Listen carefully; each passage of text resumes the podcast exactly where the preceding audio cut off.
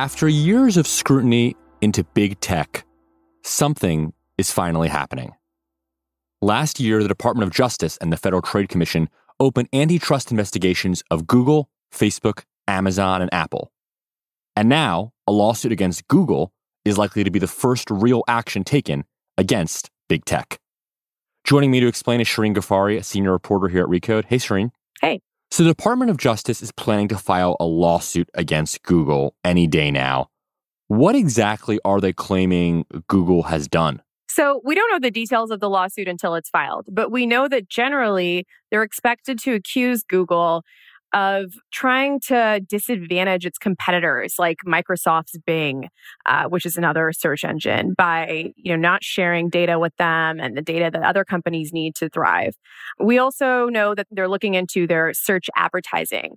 So Google, you know, controls the sale of both the tools that people use to buy ads as well as um, the actual space under the searches. So that could be kind of a conflict of interest that the Justice Department accuses Google of. So, what exactly is at stake here for Google? Obviously, they're going to throw every lawyer and lobbyist and smart person they have there at this lawsuit. But what are the stakes for one of the world's biggest tech companies? I mean, the stakes are huge.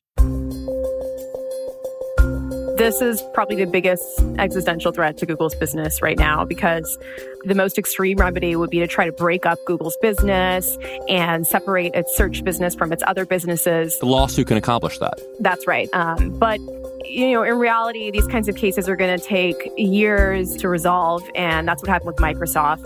But just the fact that Microsoft was under the lens of an antitrust lawsuit prevented it from being able to really dominate uh, the internet the way that that it was trying to. Right. This is the antitrust lawsuit brought by the government against Microsoft in the 90s when Bill Gates was running the company.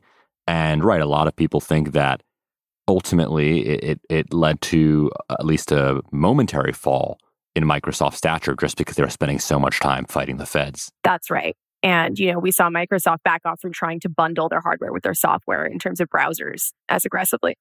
So, Shirin, if you don't care about big fancy lawsuits or big tech companies scrambling behind the scenes, and you just care about Google, the product you use every day, what could this lawsuit mean for them?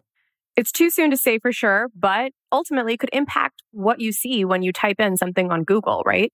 Because if Google has to be fair to other competitors, they may have to make sure that when you search in, let's say, a restaurant name, that you're not seeing Google's reviews for that restaurant over Yelp or another company. We don't know if this is going to end up going that far, but that's just one example of how Google's competitors have said that if antitrust action were taken at a severe level, that this could help consumers potentially because they would see not just the stuff that Google wants to promote in terms of its own businesses when you search things, but other players too.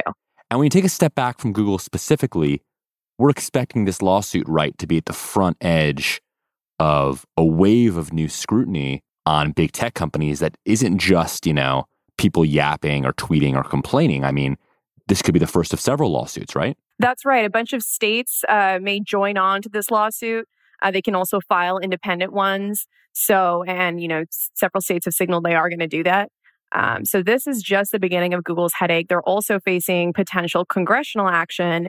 Uh, you know, a, a Democrat-led House committee is going to is, is expected to publish a report um, about Google and the other big tech companies and their anti potentially anti-competitive practices uh, this coming week as well. So just the beginning of Google's problems on this front. Right. This feels to me like the beginning of a new era where it's not just complaints and talk, but now we actually have real punitive action. If the Department of Justice wins this lawsuit, what could Google look like in a couple years? Tell me about what the worst case scenario for Google is.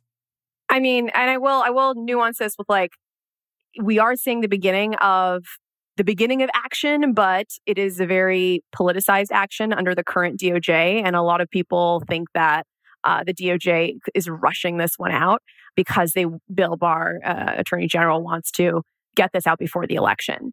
So while it is the signal of something big, it could also end up not being something big if the lawsuit isn't thought out enough to effectively go after Google. Um, that being said, if this does effectively cause big damages for Google, I mean, the worst case scenario is that again, Google's ads business is broken up from the other parts of its business that the ad subsidizes. So, you know, search and ads make up a huge huge part of Google's profit, right? So if you're if you're getting rid of the cash cow, what does that do to the other parts of Google's business? That's Shirin Ghaffary, a senior reporter here at Recode. Thanks for joining us. Thank you.